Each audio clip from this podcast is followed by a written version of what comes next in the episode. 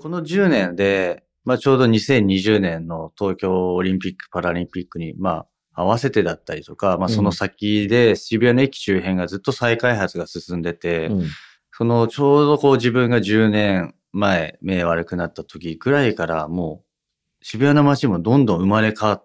ていってて、知らない間に宮下公園が宮下パークみたいなすごいおしゃれになってたりとか、スクランブルスクエアもそうですし、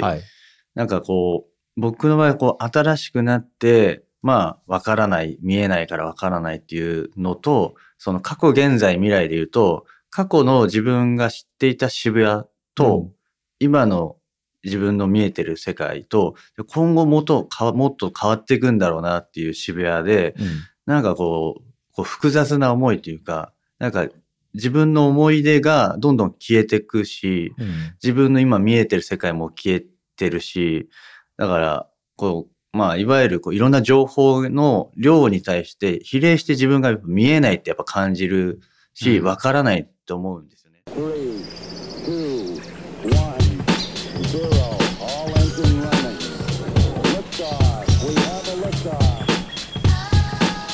売新聞ポッドキャスト、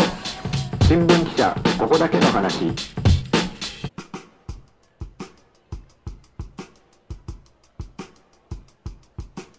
読売新聞ポッドキャスト、新聞記者ここだけの話。この番組は読売新聞の中の人をゲストに迎えてニュースな話題をお届けするポッドキャスト番組です。改めましてこんにちは、番組ナビゲーターの山根です。本日は社会部の浜田萌記者にお越しいただきました。よろしくお願いします。よろしくお願いします。はい。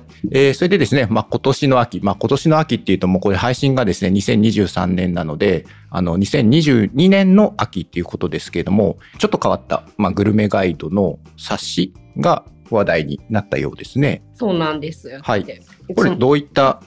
冊子なんですか？ですね、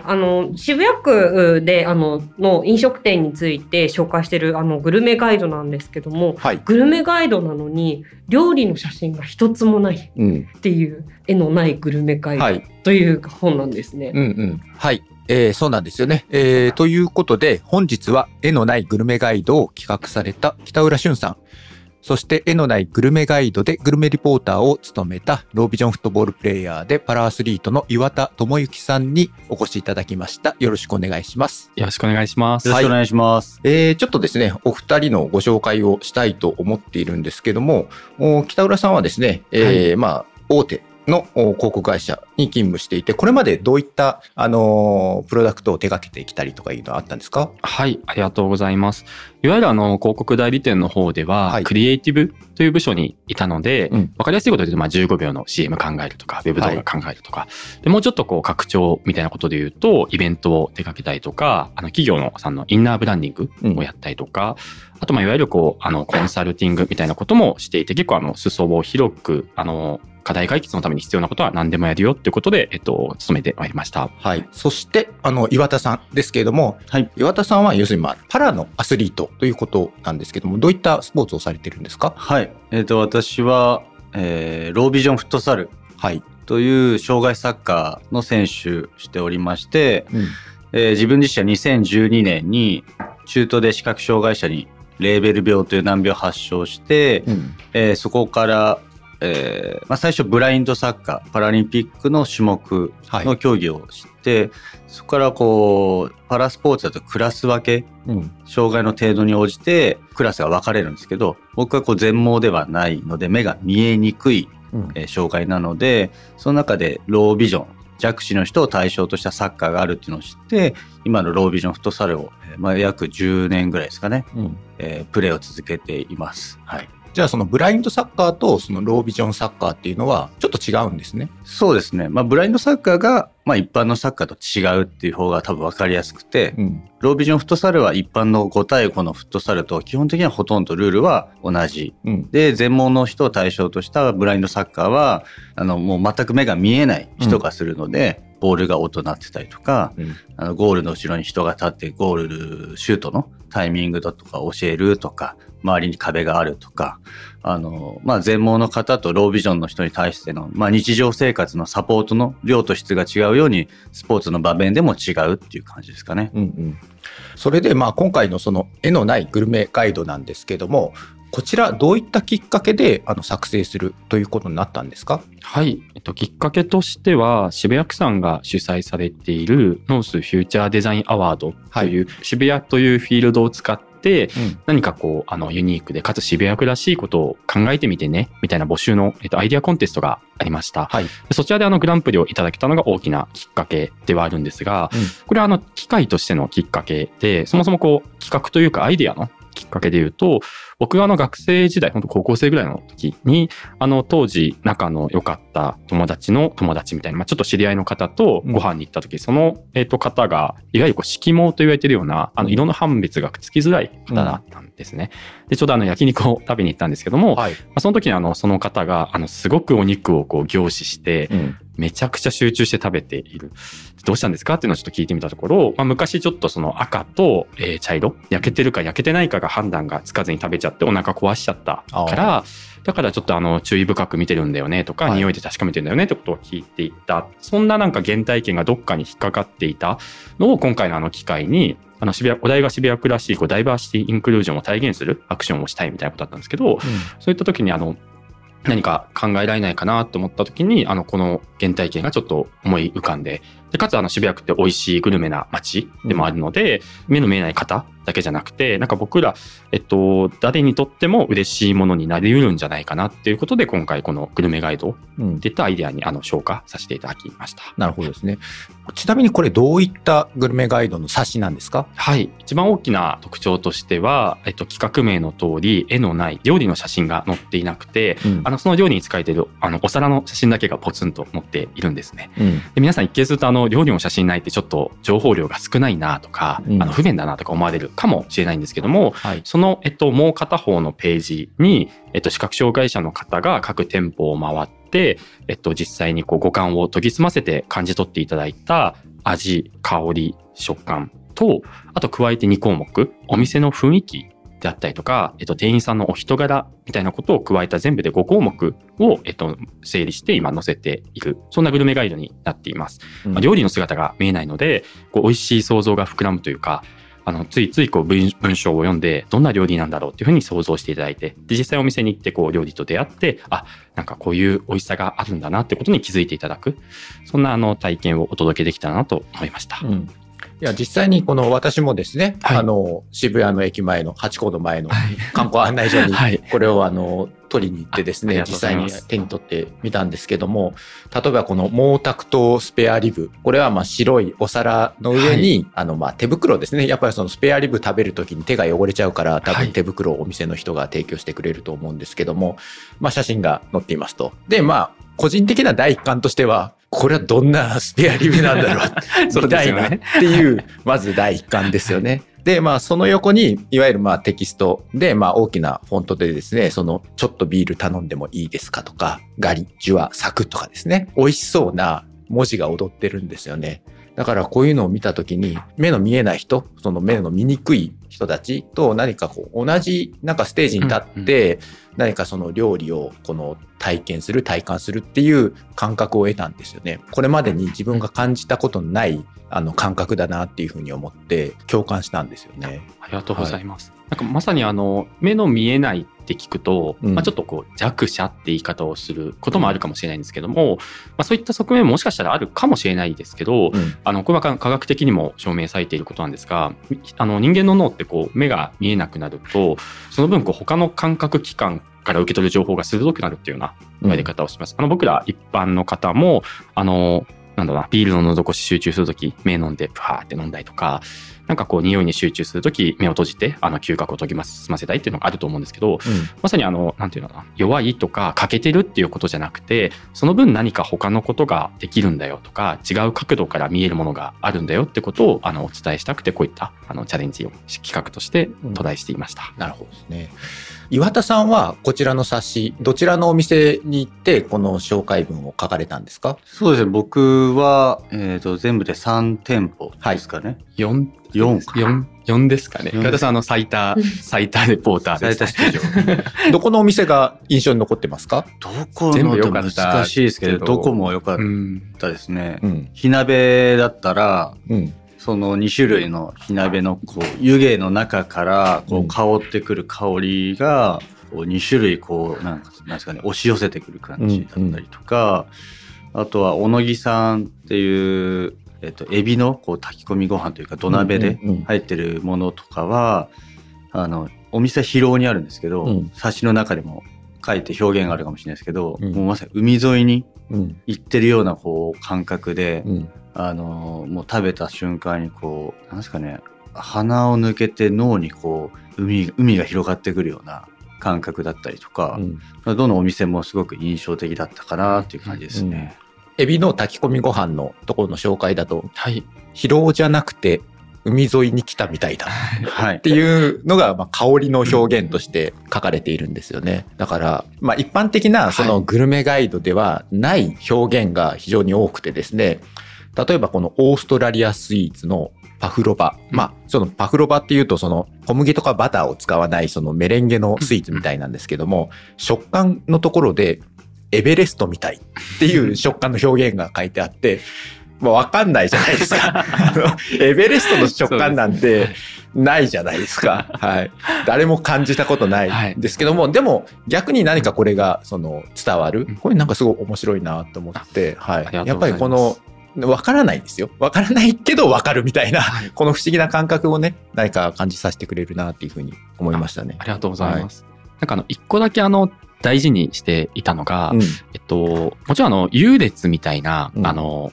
うな、すごいすごくないとか、うん、嗅覚が鋭いすごくないとか、そういうこう物差しの測り方ももちろんある一方で、うん、先ほどのエベレストみたいなことで言うと、お子さんが、レポートしてくださったんですね。うんうんうん、小学校2年生だったかな。はい。はい、なので、そういったこう、一人一人のなんていうんですかね、個性というか、目の前真っ白なこう、ケーキらしきものを前にして、エベレストみたいと一言目に言う、その子供の想像力というか、うん、あ、そういう風に見るみたいな、僕らもちょっとこう、びっくりしながら、でも確かにそれぐらいのこう、迫力満点さあるよね、みたいなことも大事にしたので、うん、両面を大事にした形ですね。その人の人柄みたいなことと、うん、先ほどの優劣というか、まあ一つ嗅覚の鋭さとか、五感の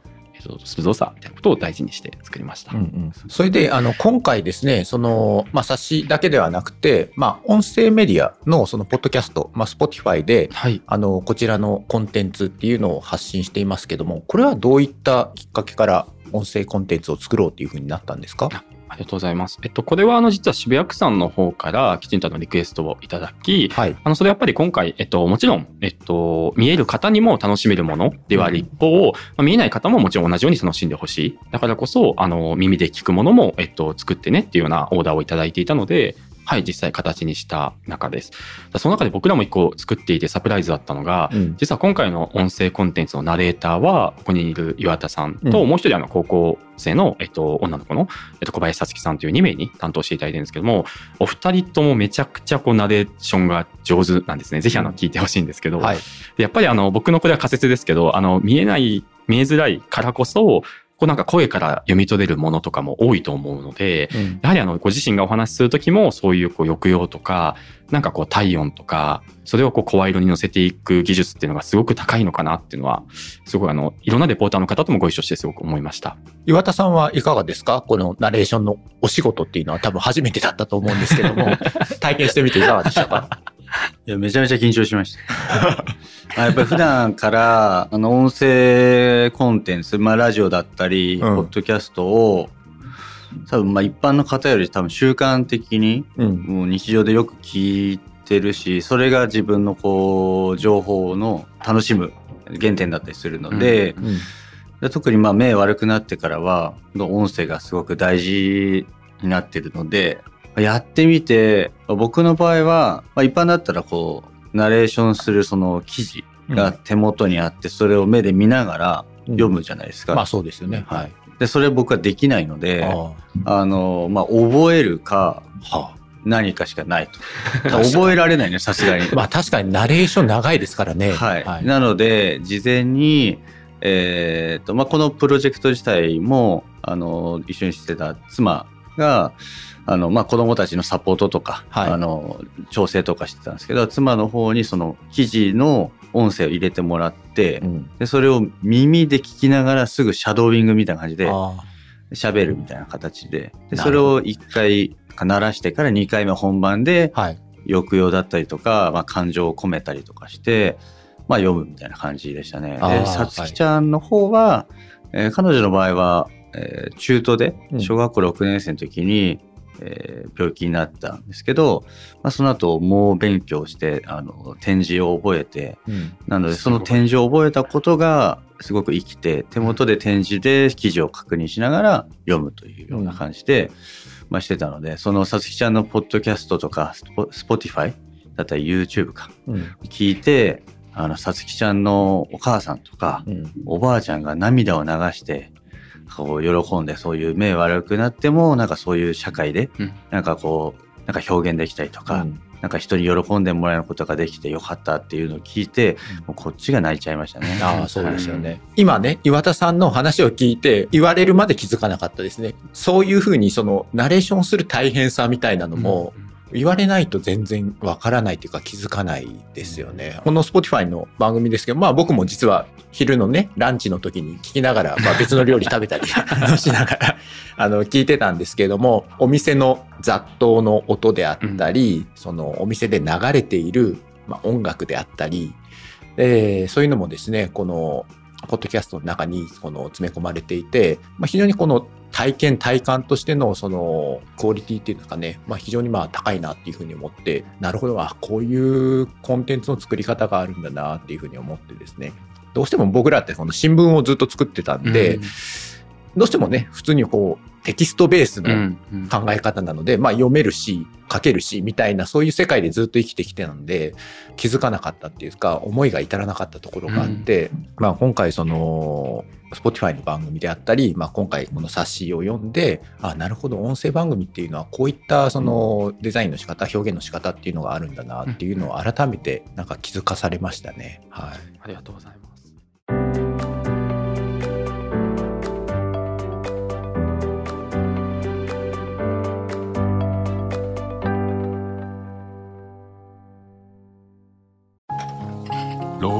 火星かな。どうしたのお父さん。いや、今日の新聞。人口爆発、広がる移住先。私だったらハワイかな。無難だな。新聞がある、話題がある。お試し読売新聞。ネットで簡単。まずは無料で。浜田さんを置いてけぼりにずっとしてば。今日ね、私は喋ることなんもないです。私はとにかくこれを発見した時の感動だけです。はい、発見して。あ、そっかそっか。取材したいって思った。ちなみにじゃあ浜田さんはこれどこでどういう発見というか出会いがあったんですか、これとは。私はその今社会部の中で渋谷区を担当していて、はい、渋谷区に何か面白い話ないかなってとにかく街を歩き回ってるんですね、うん、その時に観光協会の方にもお世話になるだろうなこれからと思って挨拶行った時に発見したのはこれだ、はい、置いてあったのを見て、うん、何ですかこれみたいな、うん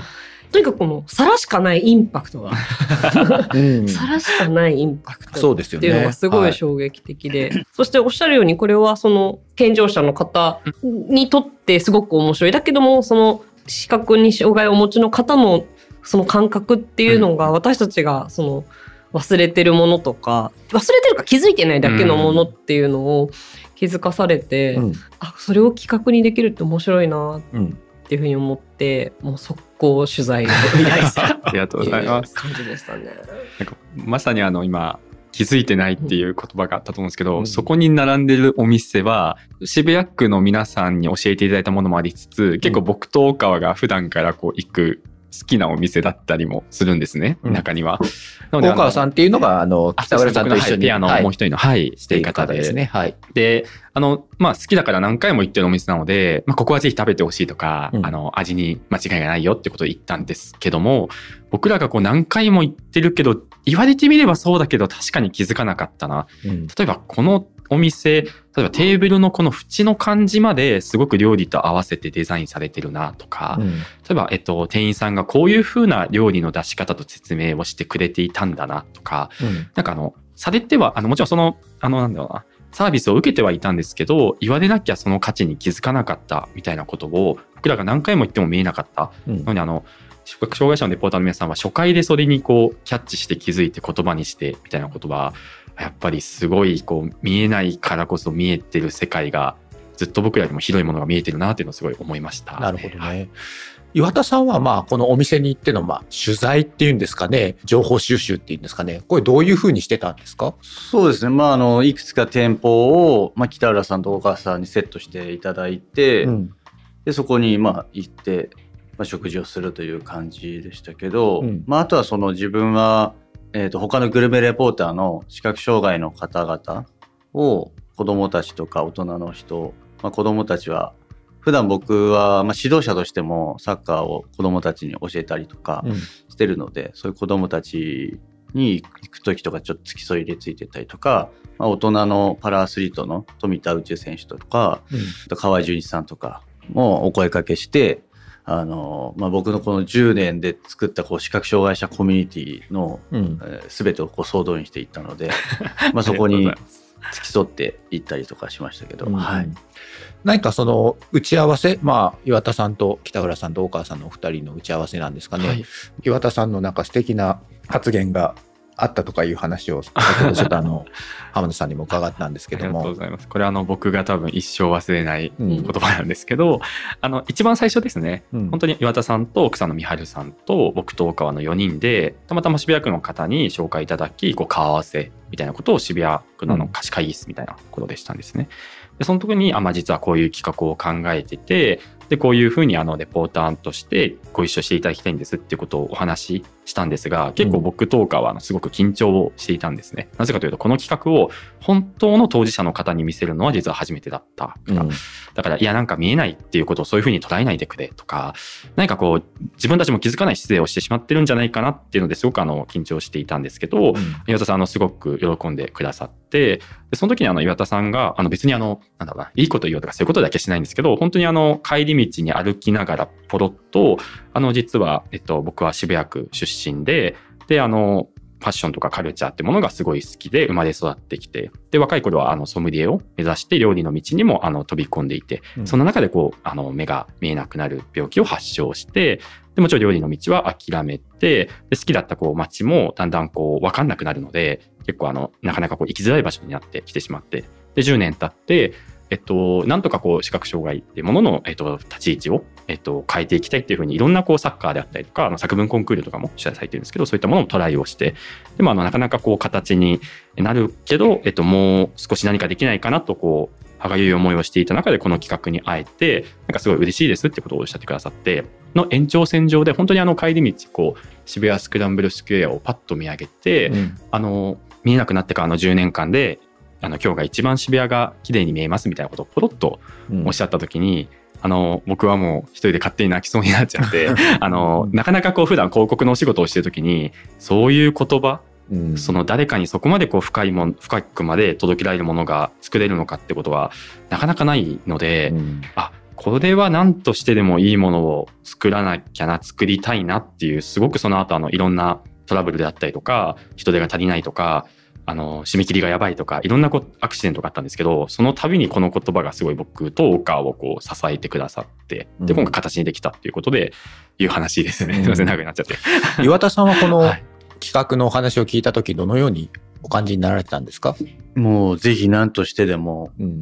一緒にやりたいなって嬉しいですね。もうそれだけでしたね。その顔合わせする時も、まあ、奥さんとこの話を聞いていやなんか10年経ってまあなんかご褒美じゃないですけど何かまあ視覚障害っていうものとまあさっき北浦さんもおっしゃってましたけどまあ10年前目が見えている時は飲食店で働いていてでソムリエになることを夢に見ながらこう働いてたので、まあ全くそこがまあ続けるのはちょっと難しかったのでまあ退職してでまあ料理とかその食事を楽しむのはもともと好きだったんですけどまあ、どこかちょっとこう諦めてるような感じもあったので、うんまあ、それがこう10年経って、まあ、視覚障害とこう料理、そして自分が生まれ育った大好きな渋谷でこんな活動ができる。で、しかも視覚障害のなんかレポーターさんとかいますか？もういますみたいな。で、やっぱり作文コンクールとかで子どもたちにいろんなテーマ、あなたの夢は何ですかとかテーマですごいいろんな表現をしてくれた子たちがいて、でこの子たちのこの表現とか、まあ、どこかこう切なさとかそのを社会の人になんかもっと知ってもらえないかなみたいな。でそれが子どもたちにとってもなんかいい経験になったりとか、社会の人にとってもなんかポジティブな気づきになるんじゃないのかなってどっかこうふつふつとこう思ってたんですけど、それが今回きっかけで、さっきのエベレストみたいもそうですし、ピザを食べてくれた子たちもそうですし、クリームソーダの子たちもそうですけど、普段からこう一緒にサッカーを通してチャレンジすることを伝えたりとかしてるので、その彼らにもそうですし、あとまあさっきの河合さんとか、僕がこうスポーツの分野ですごくリスペクトしてる人ですし、まあ、そういう人たちとなんか一緒にできるっていうのも嬉しかったですね。もうとにかくなんかもう俺にぴったりだこれはみたいなって思い込んで、でなんかその話をもらって、まあ、両親にも話したりとか、まあ、弟が今は偶然ですけどソムリエで働いてるんですけど、はい、なんかすごい楽しそうだなみたいな、でなんかそんなしょっちゅう渋谷に来るようになったんだみたいな、でそういうの一言、まあ親も嬉しそうでしたし、まあ、弟もなんかこうまた10年経ってなんかいいことあったねみたいな感じで言ってくれたのがまた良かったですね、はい、今回の冊子っていうのは全部で何部作成されたんですか？全部で、一旦第一版では1000部ちょっとぐらいですね、はい、それでもう今状況としてはなかなか手に入らない状況みたいですね。そうですね。決してゼロではないんですけども、僕らが想定していたよりもすごくこう吐けるのが早くて、多分渋谷区の観光協会の皆さんから聞いていた一般的なパンフレットのこう吐け方とは多分10倍ぐらい早いのかなっていうぐらいだったので、はい、なので今増刷も含めたりとか、データ自体もなかなかやっぱり遠方の方だと取りに来づらいみたいな方もいらっしゃると思うので、なるべくこうデジタルで、オープンにしていけたらなというのも今考えています、はい、ウェブサイトもありますよね。はい、そうですね。ウェブサイトもですし、先ほどの音声コンテンツでは全編もちろんお聞きにいただけますし、あと一応Twitter とか SNS、Instagram みたいなことでも公開しているので、そちらの方ではもうほぼ全編を今公開している形になっています。岩田さんどうですか？第2弾やるよってなったら。もうやるしかないです。もうThere's nothing else。はい、やるしかないです。第2弾みたいな話っていうのはあったりしないんですか？はい、そうですね。もちろん渋谷区さんで第2弾ということもあると思う一方で、もしかしたら他のグルメ領域の企業さんとやるですとか、なんかこうまたちょっと違う地方の自治体さんとやるですとか、ちょっといろんな切り口があるかなと思ってるので、まあ、岩田さん含めチームみんなで次の一手どうしようねっていうのはまさに今画策している最中です。考えてらっしゃるんですね。はい。ちなみにこれ渋谷区はどうしてまたこういった取り組みをしようと思われたんですか？浜田さん分かります？はい、渋谷がですね、そのソーシャルイノベーションウィークっていうのをやっていて、その社会を変えるのにまあ、行政の力だけじゃなくってその民間の力ですとか企業の力ですとか、市民の力とかを生かそうっていうのをずっとやってるんで、そのウィークの中の一つのアイディアのイベントで生まれてきたんですけれども、はい、やっぱり渋谷の街ってとにかくいろんな人が集まるダイバーシティの街であるっていう、やっぱそこが強みなんじゃないかっていう、住んでる人たちだけじゃなくていろんな人も来るし、はい、なるほどね、それをうまく生かしていこうっていうために生まれている企画で、やっぱりコンテンツとしてとにかく面白いんですよ、このグルメガイドも見てて面白い。そしてその福祉ってなるとすごくちょっとショップやっぱりイメージというかがつきがちじゃないですか。なぜかしみったれた感じになりがち。でもそうじゃなくって、こうやってね、今回広告が代理店の方のデザイン力を生かして企画力を生かせば、こんな風に普通に福祉の世界だけじゃなくて普通の街に溶け込める。それこそがダイバーシティをインクルージョンすることなんだろうなって思って。っていうのをやっぱ渋谷ってすごく意識してる街なんだなっていうのは、まあ、行政を取材しててもそれはすごく感じるところですね。先ほど岩田さんが、まあ、なかなかこう渋谷の街っていうのを、まあ、目が見にくくなってからはその足が遠のいたみたいな話をされてましたけど、私ね4月に東京に転勤してきて初めて東京で暮らしてるんですけども、まあ、渋谷って確かにね人が多いし、なんか右行っていいのか左行っていいのかよくわかんないし、特にその地下街っていうんですか、電車降りてからどの階段登ればどこに出るのかっていうのは全くイメージもつかないし、なかなか渋谷の駅界隈っていうのはラビリンスというか結構ハードル高いよな。それはその目が見えない人だけではなくて、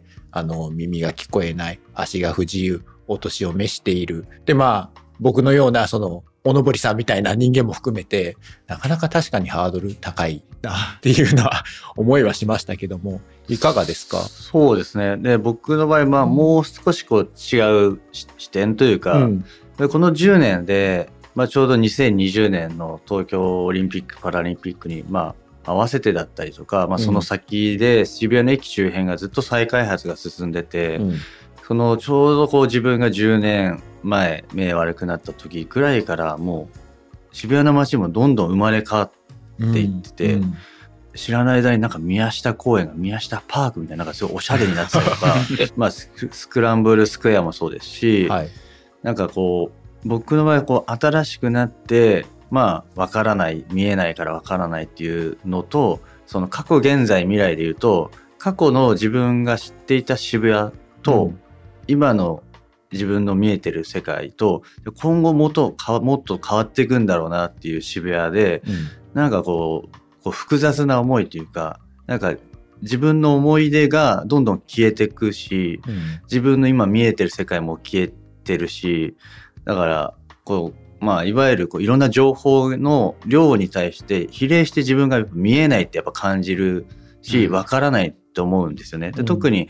病気になってすぐスクランブル交差点の方、まあ、用があって歩いてる時とか、もう街行く人みんなのっぺらぼうなんで、顔が見えないんで、僕の場合視力ぼやけてるので、顔の、目の見え方が、なんでそれやっぱり思い出すんですよね、病気になった当時のこと、本当に見えなくなったなっていつも思うので、その情報が多ければ多いほどなんか自分の心がこう、なんですかね、カンナで削られるような、まあ、感覚で、まあ、だったら別に行かなくても生きていけるし、まあいいかなみたいなっていう風な結構割り切りを持って、まあ、病気になってすぐどうしても筑波の視覚障害の大学行かなきゃいけないのは物理的に来ることもあんまなかったですけど、まあ、より心理的にも離れてたっていうのはありますけど、なんでこのグルメガイドの企画のおかげでもう全くなくなりました。ああ、そうなんですね。もう宮下パーク入ってますみたいな。じゃあそういう意味では、要するにまあ渋谷にまあこれまで抱いていたま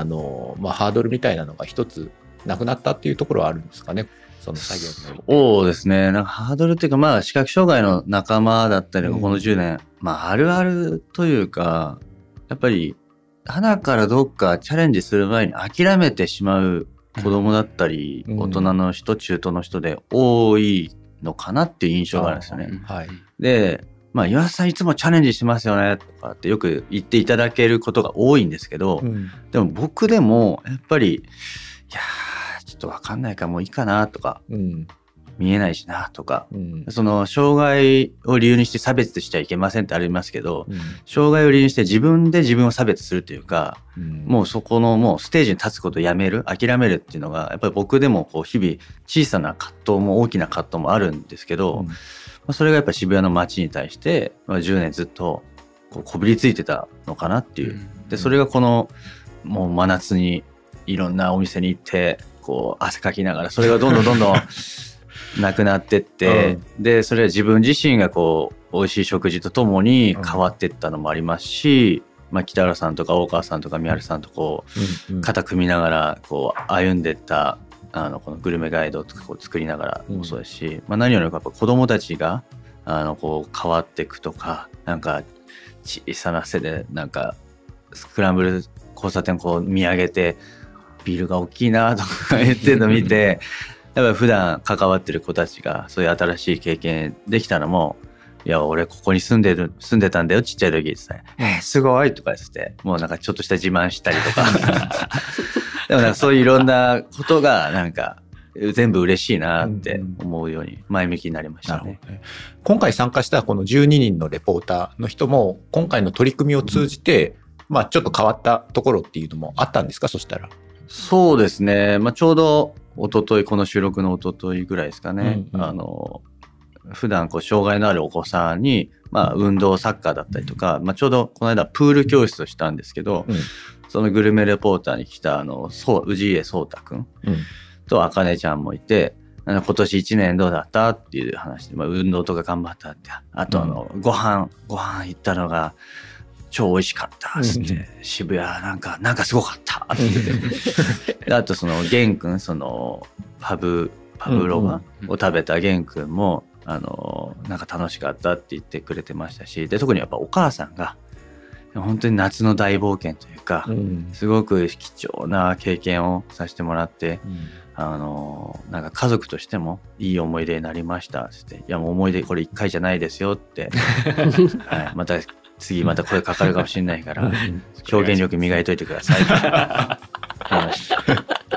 結構他の子供たち以外の方も、うん、例えばちょっと年齢上で言うとこう50代の方とかもいらっしゃるんですけど、うん、そういった方も、うん、意外と来てみると渋谷っていけんなっていうか、うん、楽しいなとか、なるほど、今度またおすすめ教えてくださいよみたいな、ちょっとこう扉開けた感はコメントとしてもいただけましたね。よかったですね。だからなんかこう視覚障害見えないからなんか感覚が鋭いで、そこが結構別にイコールでもないかなって、うん、でその視覚障害の中の、